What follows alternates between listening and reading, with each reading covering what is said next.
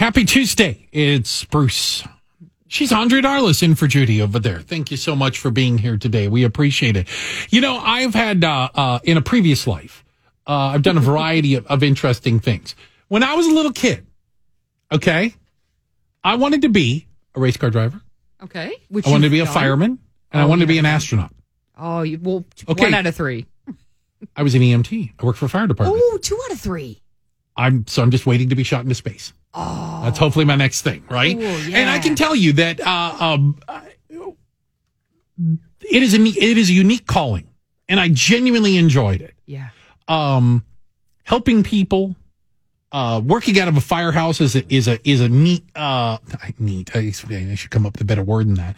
It is an interesting uh, uh, uh, life. The hours, you know, the you know four four days on, three days off type thing. I mean, Yeah. it's it's it, never knowing what the next call will be. Uh, when the alarm goes off in the house, or we used to have beepers back in the day. Everybody's Yeah. pager would go off, and that would be the call. You know, and you'd have to uh, run to the truck, run to the ambulance, and and head out there. The camaraderie seems So really cool. I know it. It can be a rewarding, uh, good career, not just a job, a career. People do this uh, for their lives.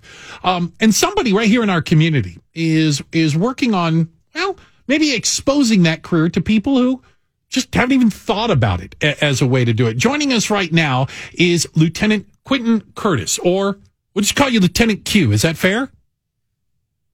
That's fair. All right. You are the founder of the Black Fire Brigade. I'm going to let you explain what the Black Fire Brigade is. Well, good morning, and first, good morning, and thanks for having me on your show. Thank you for being here. Um, the Black Fire Brigade is a community-based organization that was founded in June of 2018. The organization was built to try to reduce violence and to expose African Americans to the fire service. So, since we started this program, we put 420 young kids through the program, 110 single moms, and 10 homeless kids. Wow. And so, so, mission, yeah. well, go ahead. sorry, go ahead. No, no, go ahead. What? So you, you're you're listen. You're you're helping people. You're helping with diversity in the in the the fire department itself, but you're also exposing them to maybe a, a career and a path that they weren't even aware of. Mm-hmm. Correct. One of the biggest things, uh, if you if you can't see us, you can't believe us, you can't become us. And one of the problems in the black community is exposure to black firefighters. And they need to start seeing more black firefighters. We can it can certainly help and help reduce crime in the city. So we're the number one crime reduction proven program in the state of Illinois. What do you? So, Lieutenant Q, do you go kind of go into the schools, or do you talk to members of the community and say, "Hey, give give us a try"? Where are you finding what? these people? Yeah. Well, so how it really happened is uh, I created this thing kind of like Stop the Bleed. And after doing going through so many shootings in my life and seeing so mm-hmm. many shootings, 'cause I was born and raised in Cabrini and lived there my entire life. So I just got tired of it. And one day I went to all the bank, game banks. I said, I, I huddle up. Let's have a meeting real quick. I said, let me ask you a question. If your partner got shot, what would you do? He said, I would call you. I said, but what else would you do? He said, I'd do nothing. I have to wait for you to come. I said, what if I could show you some techniques that you could possibly save his life? Oh, there And go. I said, you got a belt, right? He said, yeah. I said, let me show you a couple of tourniquets. You got a t-shirt, right? Let me show you how to rip it. And then everybody got engaged in it and we started uh, working together and it started changing people's lives.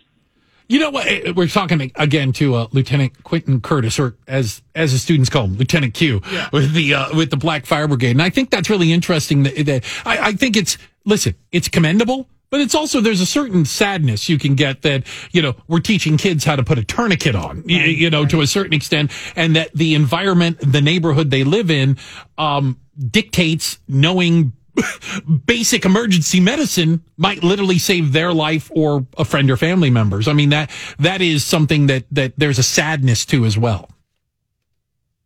Oh, definitely. I mean, how do you, I mean, look at all the shootings and stabbings I've been to in my career, my life and career. So when when you look at that, you know, I tell people we do a lot of talking, but we do we don't do a lot of helping.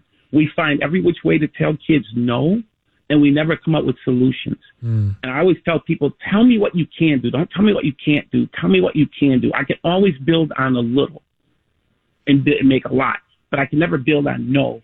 And there's no opportunity. You're creating mentors and leaders in the community. So once once they're in Lieutenant Q, are they saying, "Hey, you know what? This is really noble. I want to kind of pay it forward and help recruit some more youngsters, some more students and and younger members of the community."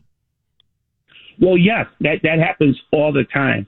And one of the and here's the thing, I don't do any advertisement for this program because we pay for it. We're not funded by any city, state, county, or federal dollars or any grants.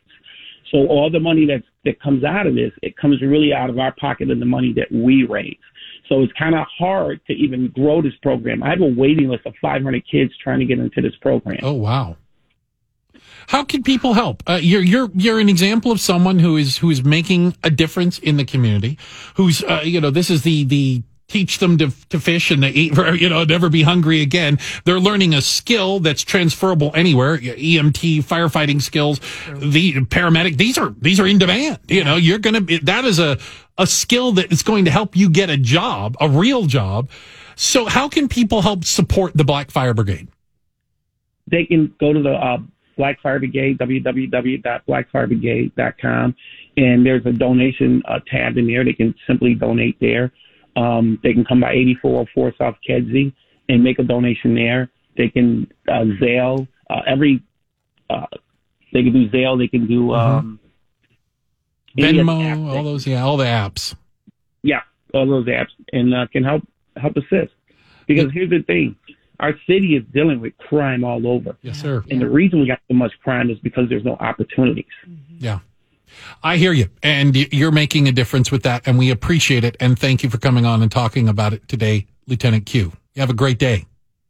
You too. Thank you. That's Lieutenant Quention Curtis with the Black Fire Brigade. It's amazing, isn't it? And I, I just want to speak to it briefly. Again, having worked in that field for a while, yeah. there is a there's a calling you know, and the people who are drawn to these jobs that want to help people. I mean, keep in mind, similar in a sense to police officers, you see people on their worst day. Yes, yes. If you're true. if you're uh, uh, working as an EMT on a, uh, on board an ambulance or on board a, a fire truck, you're responding to 911 calls, emergencies on people's worst day, right? And you're helping them, Absolutely. and and and there is a there is a fulfillment you get from using your skills and and helping people. Apps and creating so many jobs too.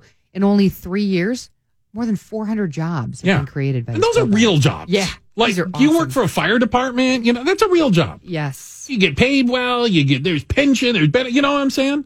That's a real job. Plus, it's you get gig economy. Plus, you get big, big, big pots of chili, right? They do big eat. pots of pasta. There's a lot of eating yeah. that goes on inside of a firehouse. I can assure you that, and you learn really quickly who the good cooks are and the bad cooks are.